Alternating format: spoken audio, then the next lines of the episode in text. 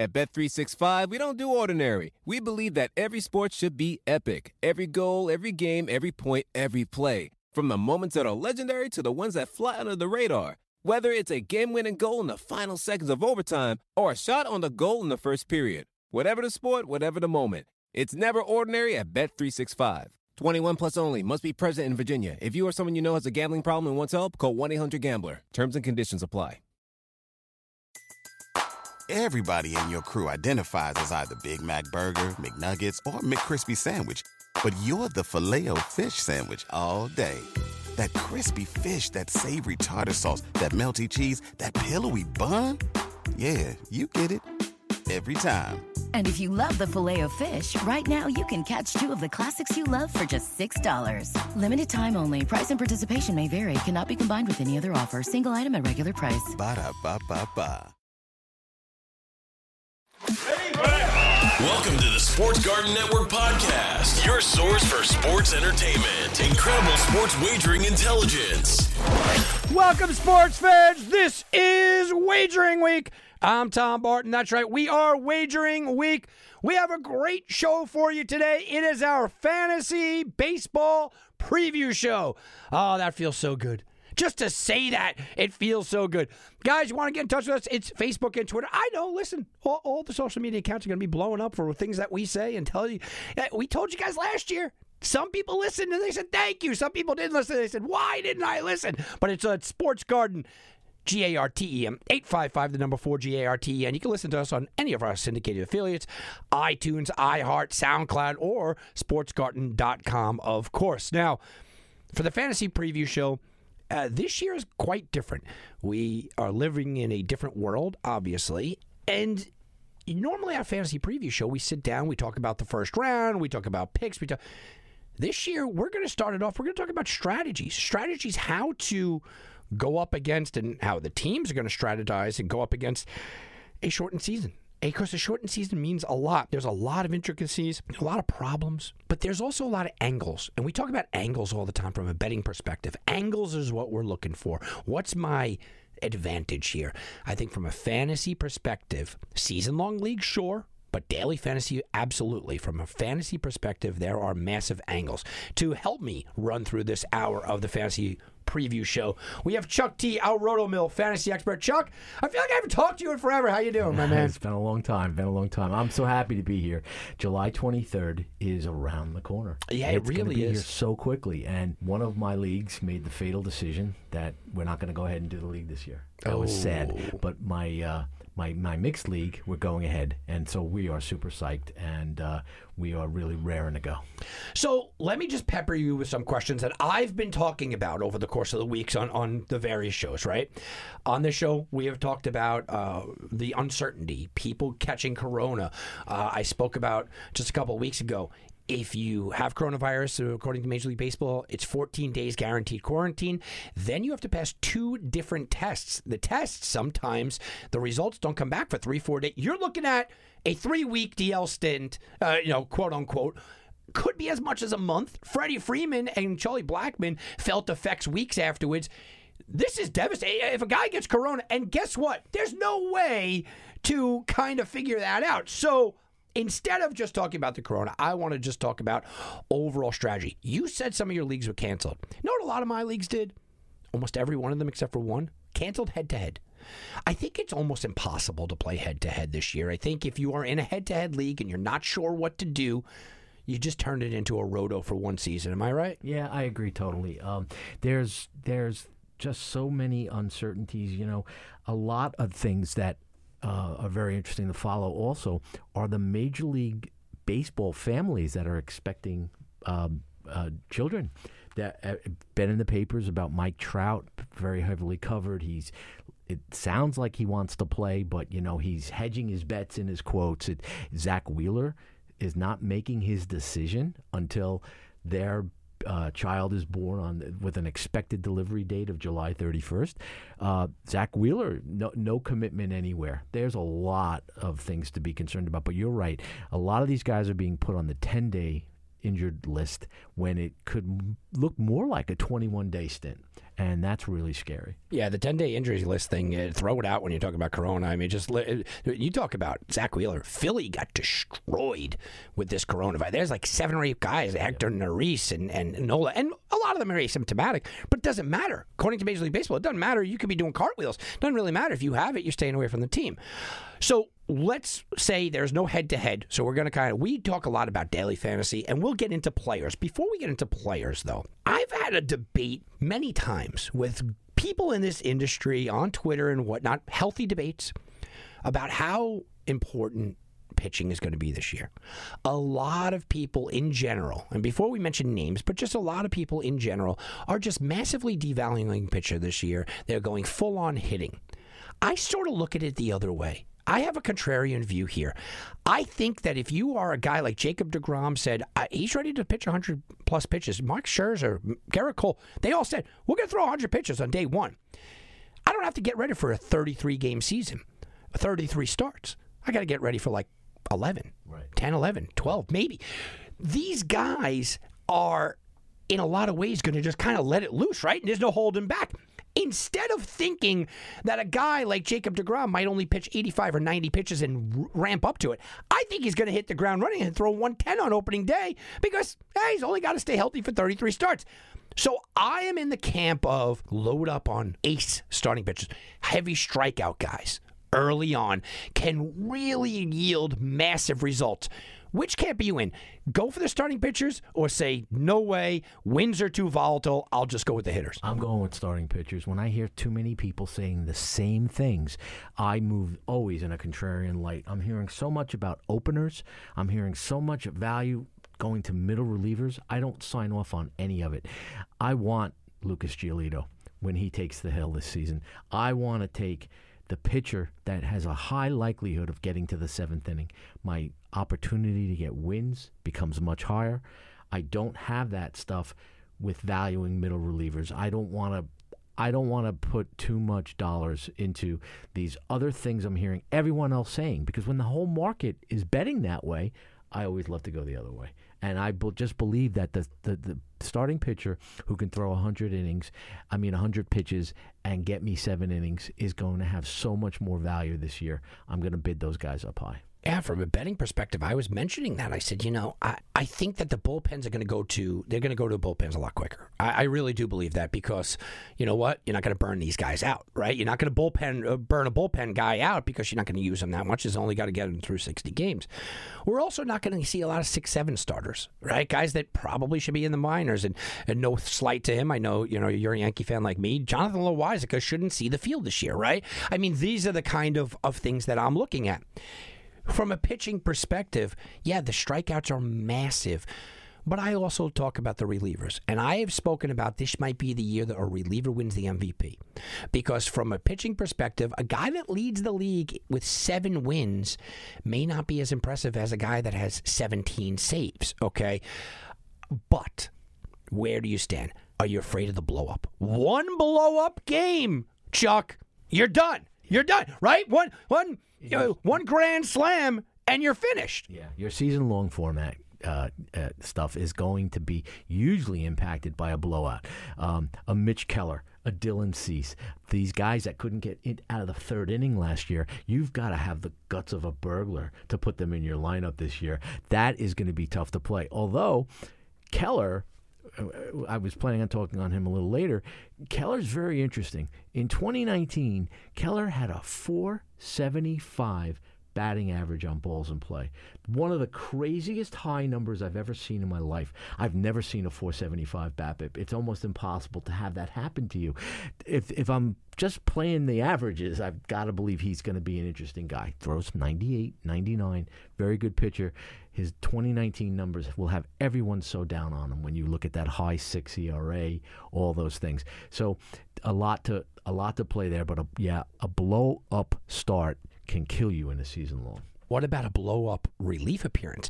Roberto Osuna's in there, and he's got, you know, a 1.09 ERA uh, through 50 games, and he gives up a grand slam, a meltdown, walks three guys, grand slam, four run, boom. His ERA is like a three. I, from a, a reliever standpoint, these guys could get crushed. Yeah, definitely. You know, the other thing too, which which is very interesting, is about a week ago, ESPN changed the projections, and up until about a week ago, they had full season projections sitting in there. And today, when I was looking at the site, to see a guy projected for 17 home runs might wi- might win that category. I mean, for the league, he could Well, be the league leader. I mentioned it on the show. Vegas has it set at 20 and a half. Will a player hit more than 20 and a half? And, and I think there's value on the under. I think there's value. I, I mentioned it. The only guy to do it in the first two months of the season last year was uh, Christian Yelich, who hit 21. He was it. Cody Bellinger went nuts in April. He only hit 20 for the first two months. So I think to say 20 home runs is going to be a league leader, it may not even get there. We may be looking at teens. So yeah, that's something to look at. Let's stay with the reliever because I want to make sure, and I've mentioned this a few times. I know that you know this, but this is something guys got to really pay attention to, especially in daily formats, and more importantly than anything, when you're going big on relievers, and a lot of guys are stacking up on relievers. The runner on second base, the runner on second base in the tenth inning does not account for your ERA. That's a huge deal. That's a big thing because if I have Aroldis Chapman in the ninth inning, I'm going to throw him in there in the tenth with a runner on second, right? Aren't you going to pitch him two innings at that point?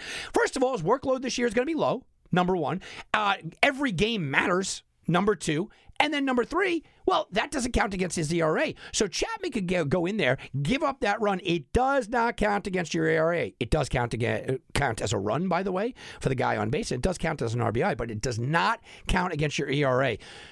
I am a little higher on relay. I know you always get on me because I love my relievers, but I'm a little higher on elite relievers this year. If a guy in a regular year could strike out 100, okay, and we're looking at pitchers and starting pitchers and what they're going to be in shortened seasons, I like the high strikeout elite relievers that will not get hurt in the 10th inning. I agree with you on that. There's there's a lot of value, a lot of predictability, and there's a lot that you can bank on. You want to bank saves this season more than any other. You want to reach out for an early lead in saves uh, this year. You want to get those things. You want to get everything you can in the bank. You want to get stolen bases in the bank. You want to take a look at matchups where you know a lot of there's a lot of very fast guys that are going to be on these 60 man lists. The opportunity to pilfer steals is going to be there. A lot of pinch running situations. A lot of guys not playing, not getting four at bats in a game, and maybe stealing a base. You know, and just coming in, not even with a plate appearance, uh, but an, a, a- good way for you to pilfer uh, points and stack points and, and have them saved for you. One of my biggest philosophies that I've used in my leagues for 20 years in a roto league, I love to just load up like a maniac in steals and saves early in the season. And then right around August, I dump all my steals and saves because I have a big enough lead that even if I get crushed, I'm still going to get an eight or a nine. Can't do it this year. Okay. I still think that they're important. What about in a daily fantasy league, Chuck? I can't do that. As much as I love relievers, I can never take a reliever in daily fantasy. But I'm starting to hear the argument that you could get a really cheap middle reliever, a Drew Pomeranz, that might pitch two innings. He's got a good chance at the win. He's going to get four strikeouts. He's not going to get any runs. Do you take the philosophy of going dirt cheap in a daily league and taking a middle reliever, hoping to get the vulture win? It's there. It's going to depend on how we see the managers manage. I think. I think it's really going to. I don't have the stones to do it. Yeah, it's, it's tough because you you got to watch how these managers manage their games. I, I don't see myself doing that. I really don't. I, I want to stay with the, the tried and true starting pitcher. All right, let's talk about hitting. Okay, we mentioned home runs. Home runs, I think, are generally easy to predict. You know, you know your big bashers. You know what they're going to do. A lot of home run hitters, though, they're very volatile. They get really, really hot, really, really, really, really cold. Um, stolen bases. We'll get into that in a little bit. The one thing I'm selling, Chuck, I'm selling batting average. Right? We know that from Bill Bull Durham explains it perfectly. Where Kevin Costner explains what a Difference 250 between- hitter Yep. to a 300 hitter is, right? Now you got a 60 game season. A guy goes on a week long torrid stretch. He's hitting 300 for the year. A guy goes on a week long. He, you know, listen, uh, the, the 300 hitters in the league usually don't, but a guy goes on a 10 day stretch where he just kind of can't hit his way out of a paper bag. Uh, he could crush it for the rest of the year and hit 280 for the season. I am selling on batting average like I've never sold before. I think it's the most volatile, volatile statistic that you could hit in fantasy this year. Yeah, it's useless. Uh, you know, and again, I always favor leagues that will tend to emphasize the on base percentage inning more, and that's what you want to. That you have to pay attention to. I think. I think the bat. You know, I, I always go back to being a kid following the New York Mets, and until I became a Yankee fan and saw the light, I I remember the season where Mike Vail got out to a phenomenal April or May, whatever it was, and he was still he was the National League batting leader until about late June came around, and then I don't I think he finished at 302 that season. But again, when you look at Mike though, was there home runs? Was there runs? Was there on base percentage? None of that was there. It's always been on base percentage for me. I would never sell that out. I would sell out batting average in a second. I agree with you on that one. It's useless to pay attention to. It's and you know of your uh, innings that are ratio innings instead of counting stats. Your your ratio innings this year because of a 60 game base are useless. They really are. You can blow your ERA up in two seconds, so you can't count on ERA. You got to count on wins. You got to count on saves. The it's the stats that you can count that are what you're looking to obtain this year. And that's why you're going to find some value in some base stealers. Very high on Victor Robles this year. Man, did that kid show me something last year? Only high 400 at bats, 17 homers, 28 steals. It's all there. It's it's all there with him. He is going to get you counting stats you need: home runs, steals. That's what I'm looking to count. Uh, Nationals team should be fun with Soto and Turner and Robles. Um, let's we're, we're going to get into players in a minute. We got about four minutes before our, our, our quick break here, but I want you to get, give me your opinion on keeper leagues. I know you love your keeper leagues. Okay, let's say you're in a contract league, right? Got a five year deal or something like that, and you're in a key or you're in a keeper league. How do leagues and league commissioners kind of combat this? Do you say, hey, a season got in and that's a year counted on them? Or do you kind of just make it a pause sort of season? I see a lot of payouts that are going halves. I see a lot of people saying, no, you know what? We're going to extend the contract. It's a free year. Where do you stand if you're the commissioner? Well, we did something interesting in, in my dynasty league that I play in that we kept the draft going to keep our interest in baseball high. We did a draft format every Sunday night. We got together at 6 p.m.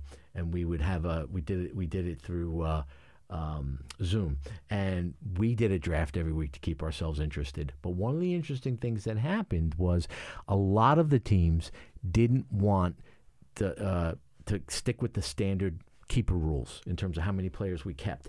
They felt because we're getting ripped off this season, a lot of the trades we made in 2019 were done under the pretext that we would be playing a full 2020. So, as a commissioner of that league, I put it up to a league vote to talk about adding more keepers this year this year more than any other because a lot of 2019 trades were made under the pretext we'd play a full 2020 season. It's not going to happen.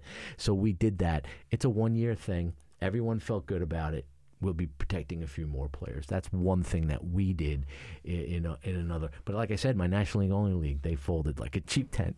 uh, my advice to any commissioners out there is, is the, the, same thing. Look, I would extend keepers. I, I, I just think, look, it, first of all, keepers make it more fun to me anyway. It, it just does. So I would extend keepers. And if you're in a contract league, my advice, and I'm not the commissioner of the one league that, that we have big contracts, my advice was this. How about the option? You know, if you got a guy running out, you know, you can extend him for the one more year or you could let him go. If, if you're banking on, let's say, Kurt Clayton Kershaw and you bought him five years ago at a ridiculous price, maybe you were hoping that that contract would run out. Maybe you also want to kind of keep him. Give people the option. I think you have to be fluid this year. I don't think that this is the year that a commissioner should rule with an iron fist. No, yeah, right? No, no, I mean, this we, is the we, year to be fluid, to let people have fun. I think payouts half you know, half payouts is fine instead of the full payout.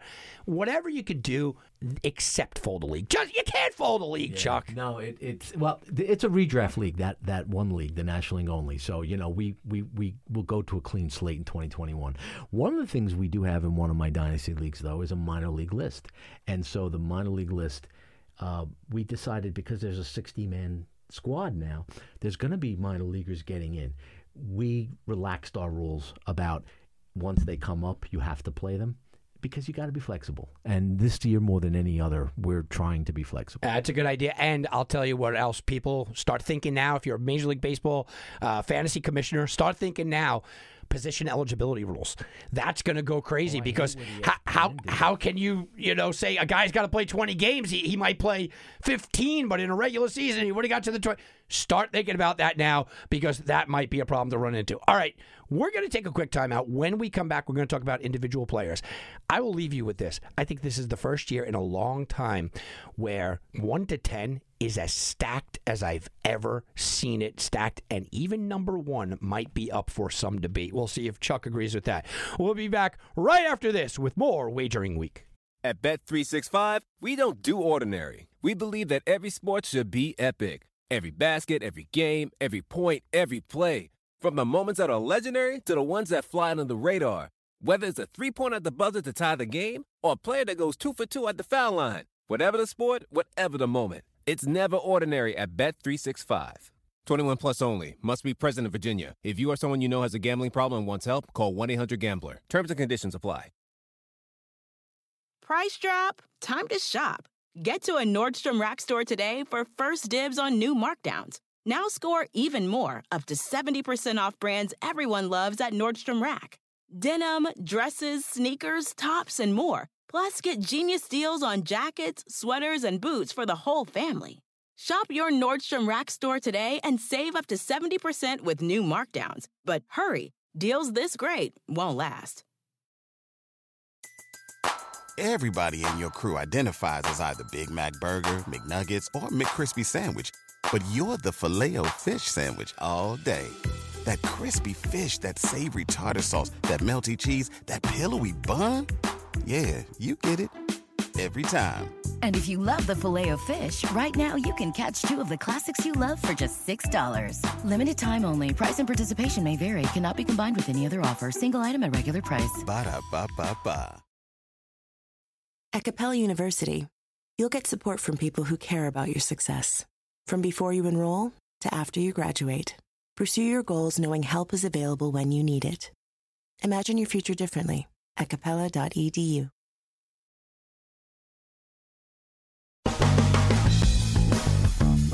And now back to Wagering Week with Tom Barton. I'll bet you 20 bucks I can get to gamble before the end of the day. No way. I'll give you 3 to 1 odds. You're on. What are the odds? What are the odds? Well, fantasy fans, during this special fantasy focus here, we're talking about what's the toughest thing to predict. Stolen bases. There are just no are no more stolen bases in Major League Baseball at all. But I have the odds. Who will lead the league in stolen bases? Alberto Mondesi is two to one. Ridiculous odds. I I mean, that's a shoe in right there. But two to one odds, I don't like it. Mallex Smith is four to one. Ronald Acuna Jr. is nine to one. Trea Turner six to one. Your guy Victor Robles, by the way, is sixteen to one. Says Chuck. How about uh, Jonathan Villar is nine to one. Starling Marte eighteen to one. Whit Merrifield is twenty to one. Byron Buxton is twenty to one as well. Now you guys got guys like Fernando Tatis, Elvis Andrus, Lindor, uh, Billy Hamilton's 50 to 1, uh, Dee Gordon, Trevor Story, even Christian Yelich is up there. If somebody has like just a hot week where they get some weak pitchers, uh, they have a hot week where they just get guys that, that you know, just can't hold you on, and you have like a six stolen base week, you're done. That's it. They're the stolen base leader for the year. I mean, that's how I feel. And that are what are the odds. Chuck T is joining us here on Wagering Week. And Chuck, I got to get your opinion. I know you like stolen bases. I think they're always so volatile. They're so tough. I love to grab guys that during a regular year are going to hit 20 home runs and steal 15 bases. I love the power rabbits is what, you know, they were called. I like those kind of guys cuz I don't have to worry about that big steal guy. But who do you like as far as the odds? Alberto Mondesi is 2 to 1. Eh. Mallex Smith is 4 to 1. Eh. Trea Turner at 9 to 1 maybe. Seems like you might be going with Victor Robles. Is that your guy to lead the league in steals? Victor Robles, I think, has that potential. He was a 40 steal guy in the minors. He's ultra quick. Did you mention Madri- Nick Madrigal? Did you have odds on No, no, no, no. I, and I didn't mention Nick Madrigal. He's not on the list, but we'll talk about him later on in Risers and Fallers. Yeah, he's sneaky. Um, you know, I I think that the name though that I heard there that has the I think the best chance if it's not going to be Robles, it's then falls to Trea Turner. Trea Turner last year high 30s in steals in a season in which he had his hand broken very early in the season by a hit, hit by pitch. Um, I think Turner can. Turner is a guy that can get 70 in a season. You, you're not going to be surprised. The other guy that can really light it up for a 50 steal season, and you mentioned him, is Byron Buxton. I think that's a decent bet as well. No Billy Hamilton love at 50 to 1 I odds? get on first base, and he just can't. He's had an entire career of being a 218 hitter. Uh, there's the odds start with you getting on first, you know, and uh, he just doesn't do it for me. I think uh, so many people bit that apple and got the tap sour worm inside of it. Um, there's a handful of names we'll talk about that are still being given that chance to get to still break out, even though they've failed to break out. Yeah, Billy Hamilton is that failed to break out guy in steals. All right, well, we're going to transition from failed to break out to everyone's favorite, the first round. Okay. I believe that football has always been top heavy. To me, you can't. They always say you can't make or break a, a draft in the first round in the NFL, uh, but you could kind of lose it. Yeah, I get that, but I always feel like the first 15 picks in the NFL draft are so much better than the next 15 picks. In Major League Baseball, to me, it was always the first three or four rounds that were just really good, and then it drops off in round four or five. This year, I think there's 10 guys that could finish as the number one guy. It is stacked. You're looking at in a 12 team league, there's a possibility to go on the turn and get Nolan Arenado and Trevor Story. You know, there's a possibility to get that. It's not crazy. I've done mock drafts, they're right around that area. So let's start with the first guy. I'm taking Mike Trout all day, every day. I'm taking Mike Trout on the moon. I'm taking Mike Trout in 2030. Okay, I'm taking Mike Trout all the time. But there are reasons to not love Trout this year. First of all, he averages misses 33 games a year over the last three years. Okay?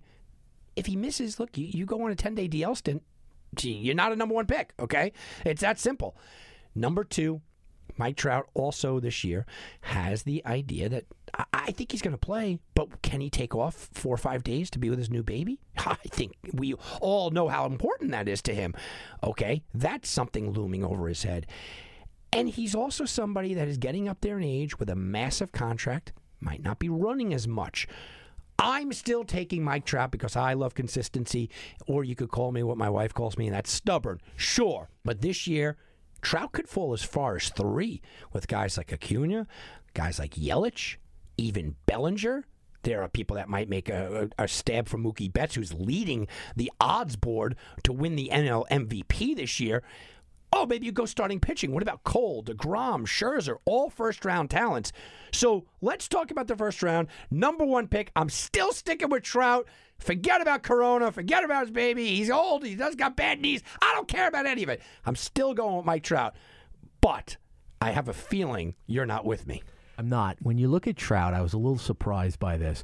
When when you look at Trout, his his RBIs tend to finish around 105 to 110. He's never had that 140 RBI season, and it's purely a function of not being on the field.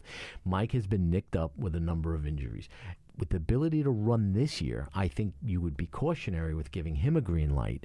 So I don't expect the steals to be killer like they've been in the past with his career for me, Mookie Betts slips into the equation this year and being discussed as a number one overall. Whoa. I ripped him two weeks ago as being the weakest NL number one bet candidate because he's the NL MVP at, at plus 550. I think it's crazy. It's a new season, it's a new team, it's a new setup. Uh, Mookie Betts has never done it. Give me the Mookie Betts love over Trout. Mookie Betts' 2018 season is the best season from a right-handed batter since DiMaggio. You could look that up. I think Betts just hits all the cylinders for me. He's an, an elite player, and that park is a little bit of a factor downwards from Fenway. Well, and That- not that only that, you got you got the park in San Diego, you got the park in San Francisco, uh, you got the park in Oakland. Now he's going to be going there. Park in Seattle. I we're, we're going to talk about this later, but I think that regional impacts the hitters huge in the National League and American League West. Yeah, yeah, no doubt. Um, but still, for me, Mookie can do the 30 steals, you know, season in a full season in his sleep. Couple that with the fact that he can do 30 home runs as well, and he has got such an elite on base percentage that he's the total package for me. Um, in that way, if I was going to go with anybody besides Trout at number one, Mookie Betts might be. So I'll list him as two. All right, so Mookie Betts two. We didn't mention Ronald Acuna, who is right now being drafted on all formats: CBS, Yahoo, and I do some of the mock draft calculators and whatnot. All of them, he's going number one over Mike Trout. Barely, but he's going number one over Mike Trout. Um, my argument against Acuna is a silly one. Uh, It just is. I think he's just too young, and I think Freddie Freeman is still the guy there. So I can't find many holes in his game, and I think I think he probably should be one. Well, I just won't get off of Trout. Why do you put him as far down as three? I, I, I mean, I'm going two. It's very tight there with bets, and again, this could the ballpark factor could give Acuna the edge. Um, this is the best player I would love to own under age 25 in the game, though. I mean, you start when you're starting a team out, you're starting it with Acuna at this point. Um, if you're playing in a dynasty, you know you you make a great point. Mike Trout is pushing 30, and Acuna is five years behind that. Okay, so um, five years is a long time. You know, we, we all tend to lose track of that. We it's in a game when you're playing in a dynasty format, you have to have patience. But five years of this of this excellence is is ama- is going to be amazing when Trout is 34 years old and then the the drop off is beginning. That becomes much more of a concern. But yeah, I, I you, you know yeah we have him at three. That's where we are. People in Milwaukee are screaming. Yeah. Christian Yelich, since coming over from the Miami Marlins, has led the NL in on base percentage, uh, OPS, slugging percentage since he's come over. Had he not gotten hurt last year, uh, I'm a Bellinger guy, and I'm, I think it's fair to say Yelich probably would have won the MVP. Clear MVP. He was the MVP on September 1st. Right. We're putting him down around number four. Now I got him at, at, at three, um, but a lot of people putting him as down as you would down around four. I'm seeing him go as late as six in some spots. Is the injury the only reason? I just think there is some there is some predisposition for people to think about is this still the John Olerud type of statistical profile that we saw for the first few years of his season. He really we got to see two back to backs with with 40 home runs. For some pe- some people need to see that and that's not me. Um, but some people need to see that. That's the only thing I think that there's perhaps some prejudice to see him do it two years in a row now for this, you know, this team that he didn't come, you know, come up with. Cody Bellinger comes up, explodes onto the scene. He's 24 years old, war leader last year, leader in intentional walks, 47 bombs, 115, steals bases, hits over 300. And oh, by the way, now he's going to be able to drive Mookie Betts in around him. A dynamic team, as bad as the ballparks are. How about facing off against San Francisco, Seattle, the Angels, uh, when we're talking about the pitchers that he's going to be teeing off against.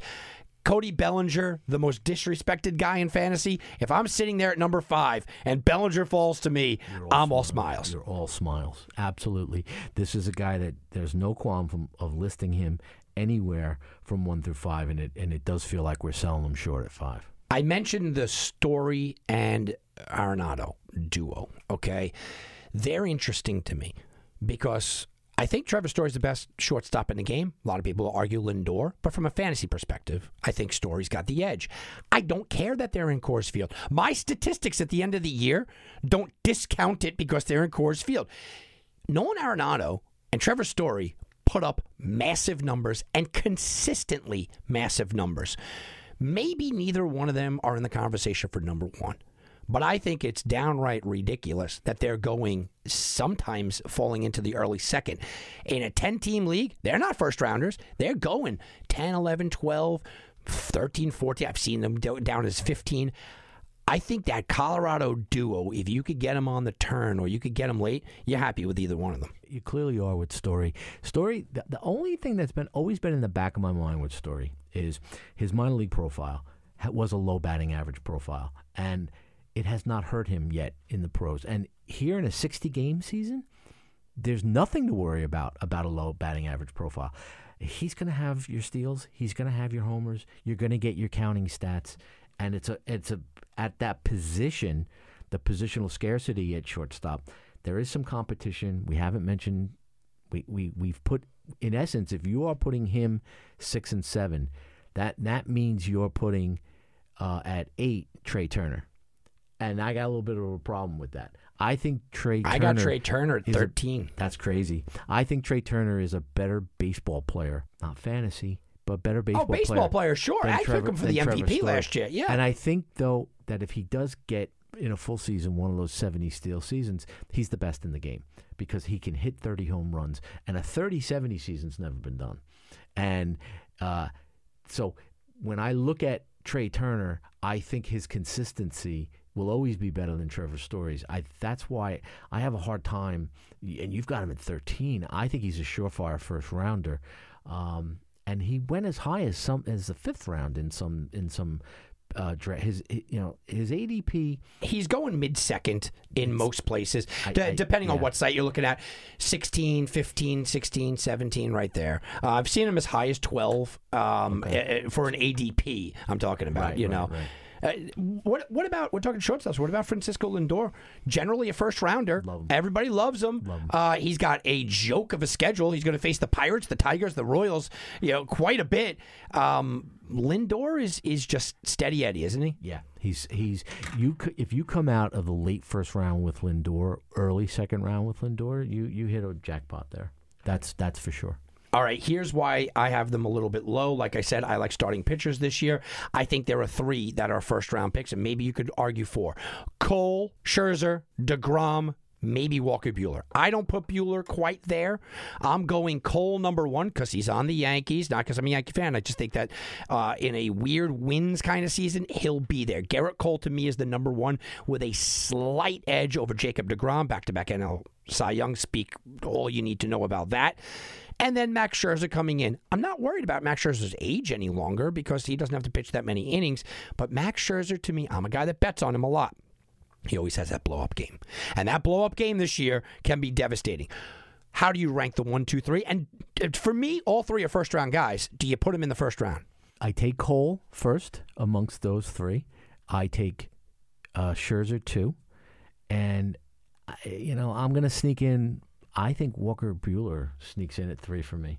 Yeah, he I- could. Yeah, I, I- it- he a little pride of ownership there. I got him in the eighth round of our redraft one year, and in a season in which you know uh, it was it was um, his 2018 was fantastic. His 2019 very good, and yet we haven't only seen him scratch the surface. That's the thing. I think he is that where Cole was four years ago. I think Buehler is right now. Here's what's keeping me off of Buehler and what's keeping me off of Acuna, just just just slightly, just a, a tick or two down, is because it's the same betting angle that I've been giving everybody.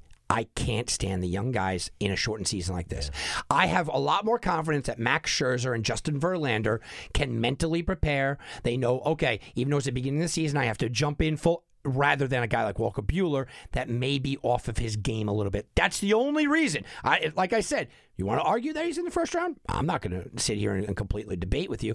He's just outside for me. He's about 15 for me.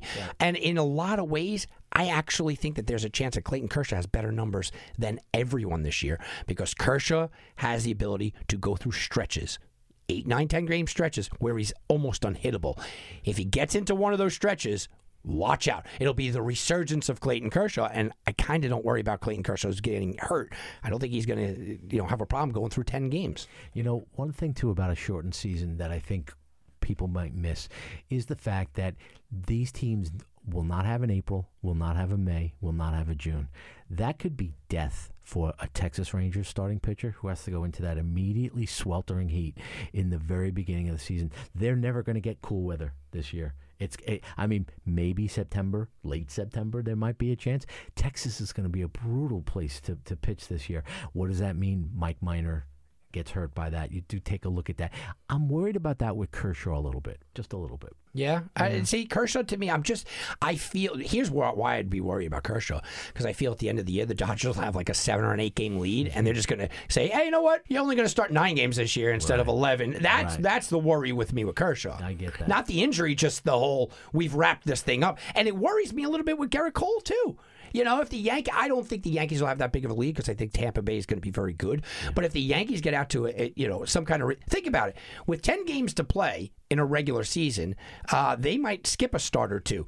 Well, if you got sixty games, ten games, that's a big chunk, man. I, this is what I mean. I, there are guys that can have great seasons and have like four wins. I mean, this is what we're looking at. Absolutely, absolutely. It's uh, it, this is going to be the most fun uh, daily fantasy season in a long time. The the the the, the season long formats are really going to suffer from the the. the the, the sample sizes being so low, it's going to be hard to get a feel for playing a player uh, in consistency terms. It's going to be difficult. But when you do look at the the 60 game format, it's it's going to be very interesting for daily because the opportunities in daily are going to be so much different, and I think there's going to be some real surprises on the daily scores when they come in. All right, well, that's going to be in the future. Let's go bet to the future.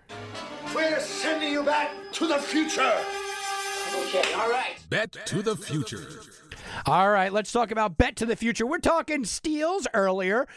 Now let's talk a little bit about saves. Saves. Who will lead the league in saves? How about American League leaders? Aroldis Chapman plus 375, Osuna plus 400, Taylor Rogers plus 500, Brad Hand 6 to 1, Hendriks is 7 to 1, Colomé 7.5 to 1, Workman's 8 to 1, Ken Giles at 10 to 1, maybe a little value, 12 to 1, Hansel Robles, and then everybody else down the list. I, I know here's a guy that people might want to ask about. Uh, what about Nick Anderson, 16 to 1? How about the National League save leaders who will lead the National League in saves. Kenley Jansen four to one, Craig Kimbrel five to one, Kirby Yates five to one, Josh Hader six to one, Edwin Diaz seven and a half to one. People believing in him. Archie Bradley nine to one, Iglesias ten to one, Hector Neris twelve to one. That's somebody I'll keep an eye on. And you move down the list. Is there somebody else that maybe might be a little interesting? I'm going to throw a couple bucks on forty to one to Jordan Hicks, who might be there this year. He might be there on opening day. And if he's there on opening day and you get 40 to 1, a guy that throws about 108 miles per hour and can take days off, eh, it might be worth a couple of bucks. That is bet to the future. All right, Chuck, uh, we were talking a little bit about saves. Let's touch on it. I, I, I think you see that the public and the sports books agree with consistency. Chapman, Kimbrel, Jansen, guys that have done it, done it all the time. Kirby Yates at five to one is a little bit more than I expected. I thought maybe he would be leading the league, but generally I kind of agree with all these numbers. Nick Anderson is downgraded at 16 to 1. I think because people expect Tampa Bay to use a little bit of a rotation. I don't see any value betting any of this except for maybe Jordan Hicks. If we get a report that you know right before opening day Jordan Hicks is going to be the guy and he's in there, I'll take the 40 to 1 shot. What about what numbers do you have on Archie Bradley? He, he he's a Bradley was bad odds. You get 9 to 1 on Bradley. People liking Bradley. Yeah, I like Bradley a lot. You know, the one thing too I thought was going to be an interesting save situation this year was also in St. Louis, where Giovanni Gallegos was a guy that really had some dominant numbers last year and was being talked about as a closer candidate. Now, what's interesting is 18 that, to 1. Yeah, and you know, but the only thing about Giovanni, you got to monitor this very closely. He hasn't come to camp yet, and so for there's there's a there's a real blackout of information in terms of injuries right now because the major league clubs have to have the player's permission to publish whether or not he has contracted COVID. So Gallegos, they're not saying yay or nay, but he hasn't come to camp yet, and so that's an interesting one. I don't know if he has it. There's a number of players that are in that possible position. I would watch that one, but at 18 to one, that could be a sleeper. That could be a sleeper for me. I like that. All right, Chuck, uh, let's talk about some risers and fallers. I, I mean, we've talked about generally the positions that were rise and fall. Steals are downgraded. We're increasing starting pitching. Me and you are. Uh, but let's talk about specific people. And I'm going to start it off by getting you angry.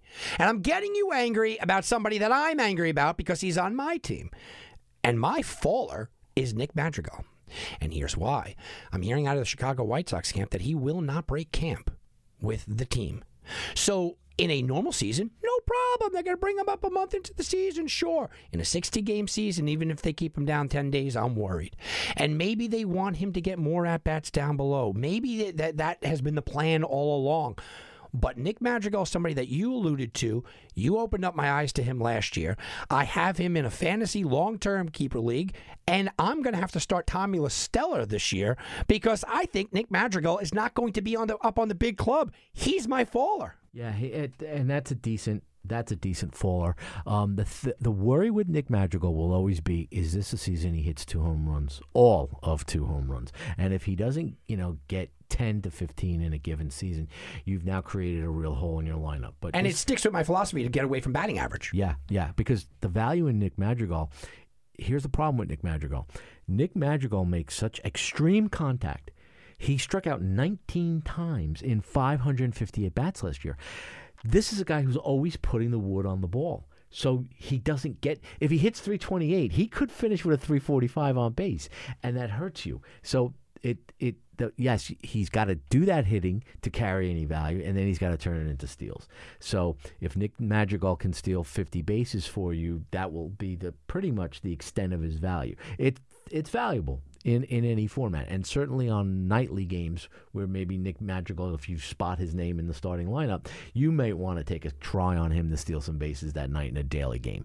But Nick Madrigal is a good candidate to fall because again, the the extremity of the, the the contact that he makes is is the problem with him. He's too good at it. My other faller, I'm giving an overall, and I'll give you a couple of names here, um, are relievers that you're hoping to, to scrap saves. Ian Kennedy, Tony Watson, relievers on bad teams that over the course of the season might get you 20 25. In a 60 game season, the team might win 20 games.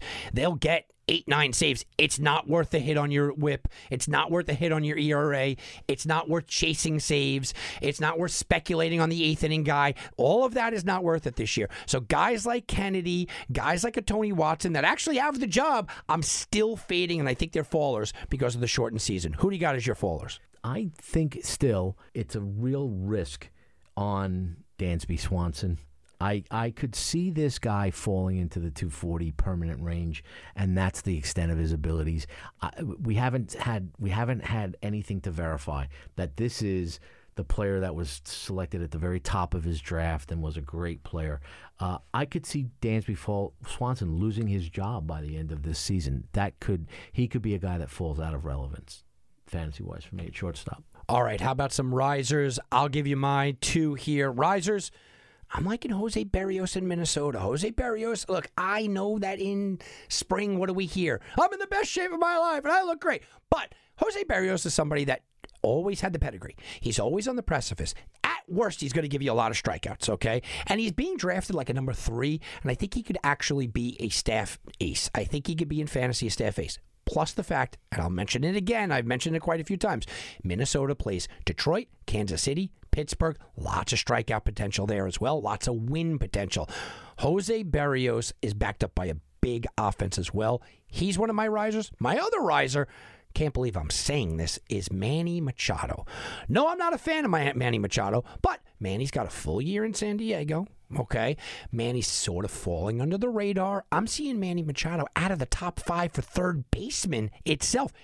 He's going to be playing against some weak, weak pitching staffs Colorado, Arizona, San Francisco, Seattle, um, the Angels, Texas. He's going to be playing against some real weak competition, throwing it out there. I wouldn't be surprised to see Manny Machado come storming back this year. So I'll go Manny Machado because his draft position and Jose Berrios could potentially be a top 12 pitcher. My two risers, I see he's going to be 23 years old for the entirety of the 2020 season. He hit 31 home runs in 468 at bats last year. I think Eloy Jimenez is the breakout of all breakouts I've ever seen. This guy put the ball on the ground 48% of the time last year. If they do any work on launch angle with this guy, you could be looking at the home run leader in the American League. I, I'm extremely high on this guy. We all were. He was a top five baseball uh, prospectus prospect overall in the game. He's doing it. He did it as a 22 year old.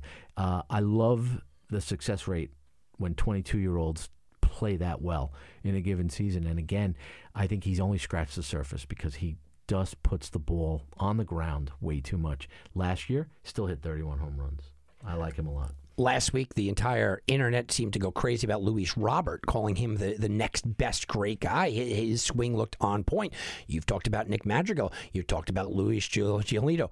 Is it fair to say that you're all in on the on the White Sox this year? Oh, I- am, am I? I would love to be a White Sox fan. Um, you know, that's a good game to catch on the, the satellite on a given night. You know, there, there's a number of guys that you have interest in. Uh, it's it, and you know, it's been a steady, steady process of adding great prospects to that team. You know, they still have players like Michael Kopech. You know, 103 mile per hour fastball after Tommy John. You know, they have a very exciting minor league system. It's one of the more fun ones to watch. Uh, a lot of good players there. A player who moved this offseason to the LA Angels was a player that if there was a single guy in Major League Baseball that needed to get out of Baltimore, it was Dylan Bundy. Dylan Bundy in LA, I think, is going to be such a good pitcher. He had a st- he's still a strikeout and inning guy. Okay, his whip is still a respectable 1.25. He's susceptible to the long ball in Baltimore. I I think they're gonna fix that in LA, and I, he's a I think he's a terrific breakout candidate because he's a workhorse. He could take the ball every five days and throw eight innings for you, and he could do that. He he is he has a rubber arm after serious uh, injuries early in his career. Um, that's a player I think you know I would love to play him in da- you know when I see him on daily matchups, especially in a good park. He's a guy to play this summer. Let, us talk about the daily stuff because I wanted to bring this up when we were talking about the White Sox. Stacking this year, I think, is going to be very, very, very important. When you're talking about a daily lineup, um, there are people that have a philosophy to stack to not to stack. I think this year teams are going to get hot for stretches. And if you get a team that's hot for a stretch and they're playing bad competition, Yankees are playing Baltimore, for example, right? We saw what they did. Gleyber Torres uh, d- destroyed Baltimore. Well, that's not a fluke. They got bad pitching and, and, and they own them. I am all about stacking this year. You give me a lineup that has Torres and LeMahieu and Judge and Stanton, I might win with those four players and then go bottom to nothing. You're looking at it. Would you take Roberts and Jimenez and Madrigal and Abreu? You know, you're going to do that. Not only stacking, though, Chuck, what about stacking pitching? Meaning, I'll just take whoever's playing for the White Sox if they're in a, a, tough, you know, look, they're they're crushing the ball. They've scored eight, nine runs for three games in a row. Now they got the Tigers coming up. I don't care who's pitching for the White Sox. I might be able to steal a win. Are you with that philosophy? I see that. I definitely see that as a smart strategy. Um, that that is um, that is is is definitely a good approach when there are some offenses that were so bad last summer that you knew your pitcher maybe was uh, had a seventy percent chance at a win. I'll take I'll take those odds any day. I think we're going to see a lot of big time teammates crushing and uh, multiple home run games because when teams get hot, especially in the summer, they get hot and they get hot fast. And then you have to think about where I really think we're going to be able to take a lot of advantage. Let's just be real. Everyone says everyone's got a shot. You don't. Okay, the Pirates, the Tigers, the you know the Giants, the Orioles, they don't have a shot this year. Here's what I'm going to be looking for: 40 games in with 20 to play, which is one third of the season. 40 games in with 20 to play. Don't you start playing the young guys? Don't you start throwing those young guys in there and saying, I want to see what we have, especially pitching wise. I want to see what we have. I want to see what we get. I think this is the year to absolutely concentrate who's on those 60 man rosters, okay? Because that's who they invited to camp. Who's able to come up and play? Who's the next guy up? Don't look at the Yankees and the Astros and the Dodgers because they're never throwing the season away. Look at the bad teams there's a possibility, Chuck, we might be 20 games in and the Orioles are 3 and 17 and they go, "Well, this year doesn't matter. Let's start bringing up the young guys." I think that's something to really really watch this season. Also, a big part of the labor negotiation was the fact that the players put on this 60-man list get no service time for it. Huge. The free look of all time. You don't I in the past if I brought a player up on September 1 when the rosters went up to 40, it started counting service time. There's no service time now for these 60 man players. Whatever they do this year, and there's a couple interesting guys on these lists. I, I'm loving Jarred Kelenic in Seattle.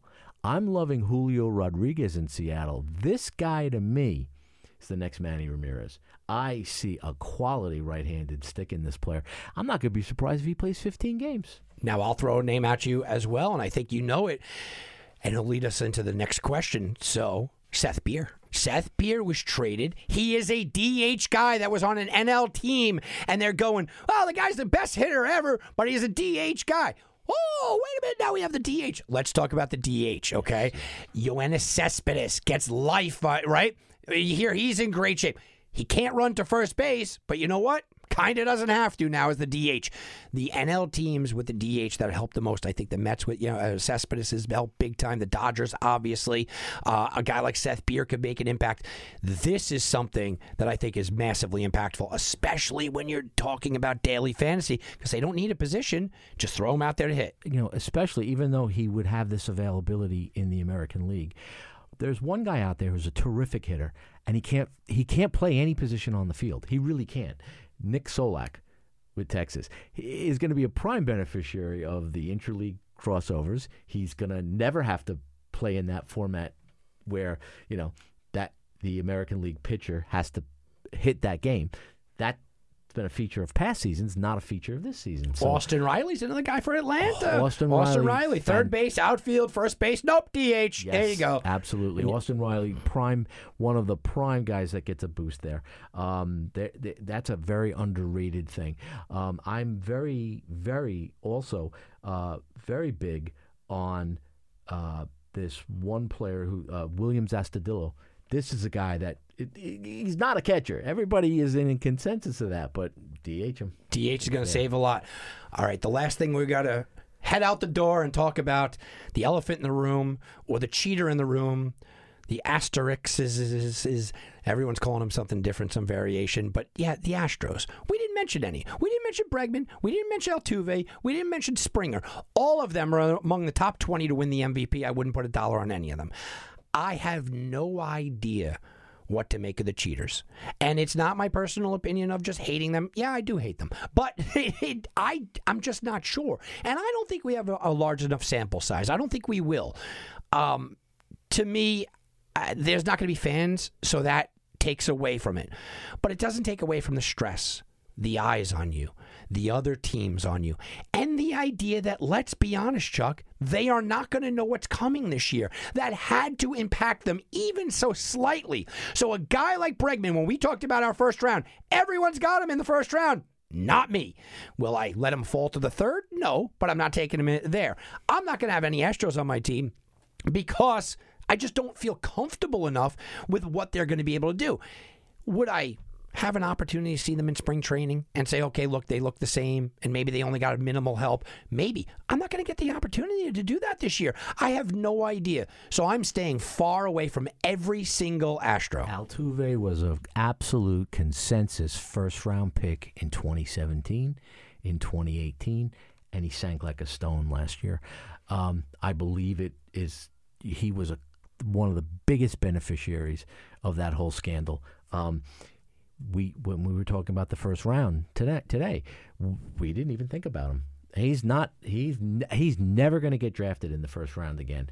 And uh, yeah, you're 100 percent right about the betting angles too on anyone there getting an MVP. No sports writer is going to do that, and so th- steer clear of any of those type of bets. That's that's just a bad situation to even want to try to bite off. To put a little note onto that, I would take them there. The over-unders for 35 wins. I think they might win games, and I think they might be okay there, sure. Uh, But I'm not going to be overdrafting them, hoping they replicate last year's numbers that are clearly aided. Yeah, there's nothing you could say about it. Look, it, a guy might take steroids, come back and be better. We know Nelson Cruz took steroids. People don't realize that. He came back. He's been great ever since. So maybe you know, he got minimal help. Maybe the Astros will get minimal help. I'm just not gambling to take a shot there.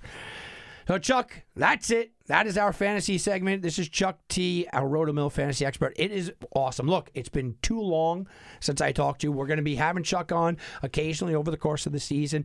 Um, one last thing How are you going to manage having an NBA, NHL, golf, football, baseball leagues? Are you even going to ever see your wife again?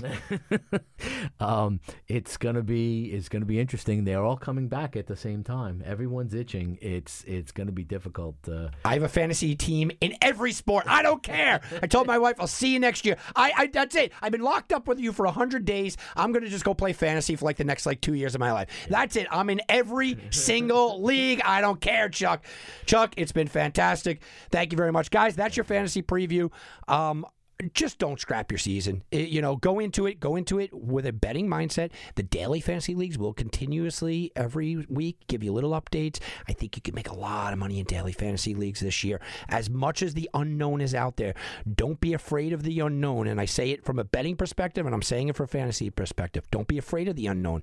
Take the unknown, take what you know, and use it to your advantage everybody that's making the lines and the public is at just as much as disadvantage as you are. You could go out there, you could make money if you do your research and you find the angles. It's all about finding the angles, and I think there's plenty of them, and we talked about a lot of them. All right, I'm Tom Barton for Wagering Week. We'll be back, and you can bet on that. This has been a presentation of the Sports Garten Network. To be a part of the show, call 1 855 4 Garten. That's 1 855 442 7836. Connect with us on Facebook and Twitter at Sports Garten, G A R T E N. Get all your credible sports intelligence 24 hours a day by visiting us at sportsgarden.com. At Bet365, we don't do ordinary. We believe that every sport should be epic. Every goal, every game, every point, every play. From the moments that are legendary to the ones that fly under the radar. Whether it's a game-winning goal in the final seconds of overtime or a shot on the goal in the first period. Whatever the sport, whatever the moment. It's never ordinary at Bet365. 21 plus only. Must be present in Virginia. If you or someone you know has a gambling problem and wants help, call 1-800-GAMBLER. Terms and conditions apply.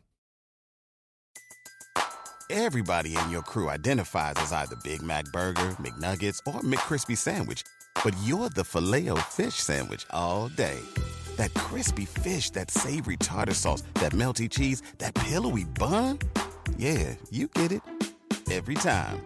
And if you love the Filet-O-Fish, right now you can catch two of the classics you love for just $6. Limited time only. Price and participation may vary. Cannot be combined with any other offer. Single item at regular price. Ba-da-ba-ba-ba.